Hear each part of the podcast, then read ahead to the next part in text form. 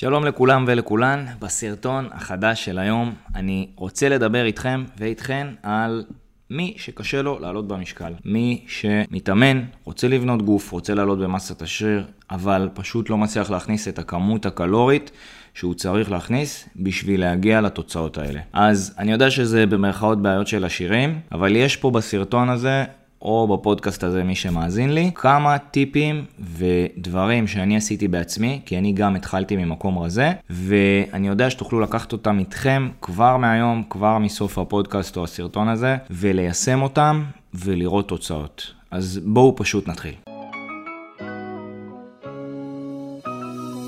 כל אותם אנשים שאוהבים את הגוף שלהם והגיעו לגוף החטוב והחזק שרצו, עובדים קשה כדי להצליח. בפודקאסט הזה אשתף אתכם ואתכן בדרך שלי לגוף חטוב וחזק. הטעויות הרבות שעשיתי בדרך, ובמה שלמדתי על בשרי, ממה שלמדתי מלקוחותיי. אני יובל אמש, ואני פה בשביל לעשות אותך ואותך חטובים וחזקים. בואו נתחיל. אה, ו...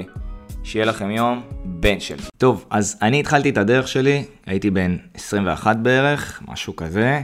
יצאתי מהצבא, הייתי רזה וחלש יחסית, ונורא התביישתי לדבר עם בנות. היום אני בן 33, אני נשוי לדניאל, אבא של ריי יעקב, ואשתי לא מרשה לי לדבר עם בנות. אבל זה כבר סיפור אחר, בואו נתקדם לנקודות העיקריות. אז מאז שהייתי קטן, גיבורי הילדות שלי היו שחקני אקשן כמו שוורצנגר, ז'אן קלוד ואן דאם, סילבסטר סטלון. תמיד היה לי איזשהו חזון להיראות לפחות דומה אליהם. רציתי שיהיו לי שרירים, רציתי להיות גדול, וכשגדלתי והשתחררתי מהצבא, שקלתי בערך 62-64 קילו על מטר 77, מה שאומר שהייתי יחסית רזה, והרגשתי חוסר ביטחון עצמי לדבר עם בנות. המניע הראשוני שבכלל גרם לי לרצות להתאמן זה פשוט שיהיה לי את הביטחון העצמי לדבר עם בנות, ואני חושב שילד או גבר צעיר בגיל הזה, זה אחד הדברים המשמעותיים שהוא רוצה להרגיש שהוא מצליח למשוך את בני המין השני שיתקרבו אליו. אז התחלתי את קריירת האימונים שלי, בהתחלה התחלתי להתאמן עם חבר מאוד מאוד טוב שלי, אחי שי, שלפני המון שנים היינו עושים סרטונים ביחד, מי שמכיר. אז כמו שאמרתי, התחלנו להתאמן, ובהתחלה לא כל כך ראיתי עלייה במשקל, וכן ראיתי איזשהו שינוי בגוף, אבל זה לא היה איזשהו שינוי ממש ויזואלי ומשמעותי. כן הייתי עושה הרבה אימוני כוח, ו... הרגשתי שחסר לי איזשהו משהו. ואז הבנתי שהבעיה במשוואה הייתה תזונה. הבנתי שאני צריך לאכול יותר. אבל הבעיה הייתה שאחד, לא הייתי טיפוס רעב כל כך, ושתיים, כשכבר הייתי אוכל, אז לא הייתי מצליח להכניס הרבה קלוריות בארוחה. כך שיצא מצב שלא הכנסתי מספיק קלוריות ופשוט לא עליתי במשקל ולא הייתי בסביבה שהיא אידיאלית לפתח מסת שריר. כי הרי אנחנו יודעים שבשביל להעלות מסת שריר אנחנו רוצים להיות הפוך מחיטוב במאזן קלורי חיובי, זאת אומרת להכניס יותר קלוריות מהקלוריות שאנחנו מוציאים. כמה בערך? בין 200 ל-500 זה הטווח הנכון. לי היה קשה אז מה עשיתי ואיך פתרתי את זה? אז יש לי כאן חמישה טיפים וחמישה דברים שאתם יכולים לעשות ואני עשיתי בשביל להצליח. הדבר הראשון שאני אומר לכל לקוח או לקוחה שמגיעים אליי ואומרים לי, תשמע, קשה לי לאכול, אני רוצה לעלות, זה תשתו את הקלוריות שלכם. הרי אמרנו שאנחנו רוצים לצרוך הרבה קלוריות. עכשיו, קשה היה לי לאכול פיזית את האוכל, הייתי שבע נורא מהר. אז מה שהייתי עושה, הייתי מכין לי שייק, שיש בו גם פירות, גם מנה שומנית, שזה בדרך כלל היה חמת בוטנים או נוטלה, אבקת חלבון, שגם היה מוסיף לי טעם וגם היה מוסיף לי חלבון. לפעמים היה שם גם שיבולת שועל, שזה קוואקר במילה אחרת. כמובן, מקפיד שהפירות יהיו קפואים כדי שהשייק יהיה קר, הייתי מוסיף גם חלב. בקיצור, הייתי עושה שם מישמש ענק, זה היה שייק טעים פיצוצים, והוא היה מכיל בין 600 ל-1000 קלוריות, תלוי כמה הייתי שם בו מכל דבר.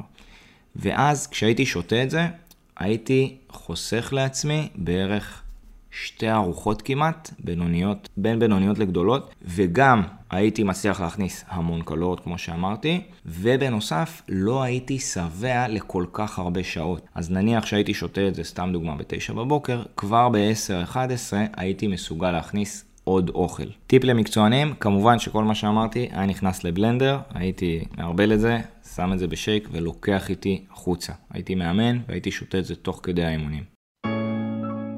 היי hey, חברים וחברות, ממש בזריזות. אם הפודקאסט שלי עוזר לכם ולכן להיות חטובים וחזקים יותר. אשמח אם תוכלו לשתף ולדרג אותו כדי שנוכל לעזור לעוד אנשים להיות יותר חטובים ויותר חזקים. אנשים שצריכים לשמוע את זה, ואני כמובן אודה לכם ברמות. מעריך ואוהב, יובל. דבר שני שהייתי עושה, הייתי מוסיף מאכלים שומניים שהם לא בהכרח משביעים. אני אסביר. הייתי מוסיף למשל לסלט או לטוסט שהייתי מכין לעצמי, דברים כמו שמן זית, כמו טחינה, דברים שאני יכול להכניס ליום שלי בלי שישביעו אותי יותר מדי. הם יהיו גם בריאים, כי זה בסך הכל שומנים בריאים, ויוסיפו לי קלוריות מבלי שאני אהיה יותר מדי שבע. דרך אגב, כל מה שאני אמרתי לכם עד עכשיו, זה בעצם הפוך מחיטוב. בדרך כלל בחיטוב אני אומר הפוך, תורידו את השמן, אל תשתו את הקלוריות. אבל עכשיו אנחנו מדברים על אנשים רזים שקשה להם, לכן זה בדיוק הפוך. עוד טיפ חשוב, שימו לב לא סתם לשפוך מהבקבוק שמן את השמן, או מהטחינה את הטחינה, אלא תמדדו בכפות, ככה תדעו כמה אתם באמת מוסיפים ברמה הקלורית. דבר שלישי שעשיתי, הורדתי את כמות האירובי. נכון, אף פעם לא הייתי רץ הרבה, אבל היו תקופות שהייתי רץ בין 5 ל-15 קילומטר בשבוע, אז כשמשקללים את זה לקלוריות השבועיות, זה לא כזה הרבה. אבל בשביל בן אדם כמוני, שהיה לו קשה לאכול והיה רזה, זה היה משמעותי כשעצרתי את האירובי, יכולתי בעצם להוריד את ההוצאה הקלורית שלי וטיפ טיפה להעלות את ההכנסה. היה לי ככה יותר קל לאורך זמן. משהו חשוב שחשוב לי להגיד, אני לא ממליץ להוריד אירובי לתמיד.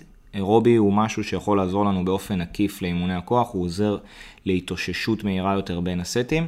וחוץ מזה שזה בריא ללב ולריאות. אז כשתסיימו את תהליך המסה שלכם או את תהליך העלייה במשקל, אולי תשקלו להחזיר את הריצות או את האירובי שעשיתם.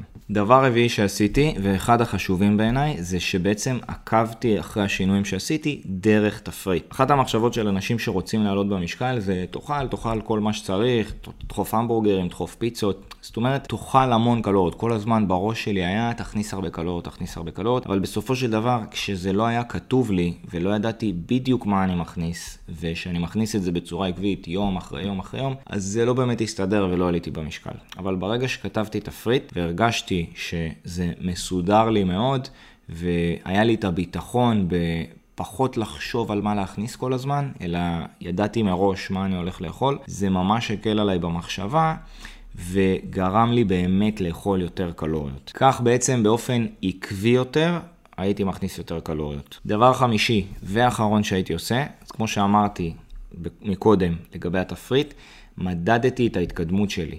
הייתי נשקל כל יום אחרי פיפי תחתונים בבוקר, וראיתי את הממוצע שלי עולה או נשאר או יורד לפעמים. ברגע שהייתי רואה שהממוצע נשאר או יורד, הייתי יודע שאני צריך טיפ-טיפה לתאסף בקלוריות, ואז הייתי רואה את הממוצע עולה חזרה.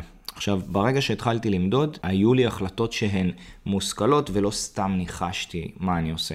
אז אחד הדברים הכי חשובים בכל תהליך, בין אם זה חיטוב, בין אם זה מסה, זה למדוד את ההתקדמות שלכם בשביל שתדעו כיצד להמשיך את הפעולות היומיומיות שאתם עושים. סייד נוט או טיפ חשוב, אנחנו רוצים במסה בדרך כלל לעלות עד קילו בחודש, משהו כזה בממוצע.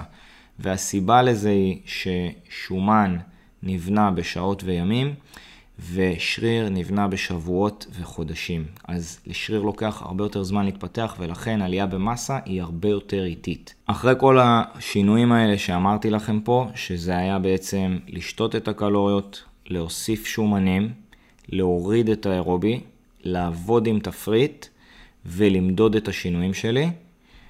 הגעתי ממצב ששקלתי 62-64 קילו, עד, כמובן לקח לי מעל שנה, עד 85 קילו. עכשיו, במהלך התהליך שלי גם עליתי הרבה שומן. זאת אומרת, הרגשתי שאני די שמנמן, ואז, לאחר תקופה מסוימת, ניגשתי לחבר ממש טוב שלי, שקוראים לו דני, ואמרתי לו, דני, אני רוצה שתעשה לי תפריט חיטוב לתחרות. זה היה כבר לקראת תקופת הקורונה, ודני הכין לי תפריט לתחרות, וירדתי מ-85 למשקל של 71 קילו. עכשיו, בתמונה שאני אשים לכם איפשהו על המסך, אתם יכולים לראות שממצב שעליתי, עליתי, עליתי במשך שנים, החלטתי שאני מתחתב, אז באמת צברתי המון שריר וגם המון שומן, אבל השומן ירד מהר, ואת התוצאה ראיתי ומאוד מאוד אהבתי אותה. לסיכום, אם אתם רזים, רוצים לעלות במשקל, רוצים לעלות במסת השריר, כמובן, תתאמנו באימוני כוח. 2. תשתו את הקלוריות שלכם, תוסיפו שומנים ותעקבו אחרי השינויים. כל שאלה שיש לכם, אני אשמח מאוד לענות לכם. שיהיה לכם המשך שבוע בן שלווה.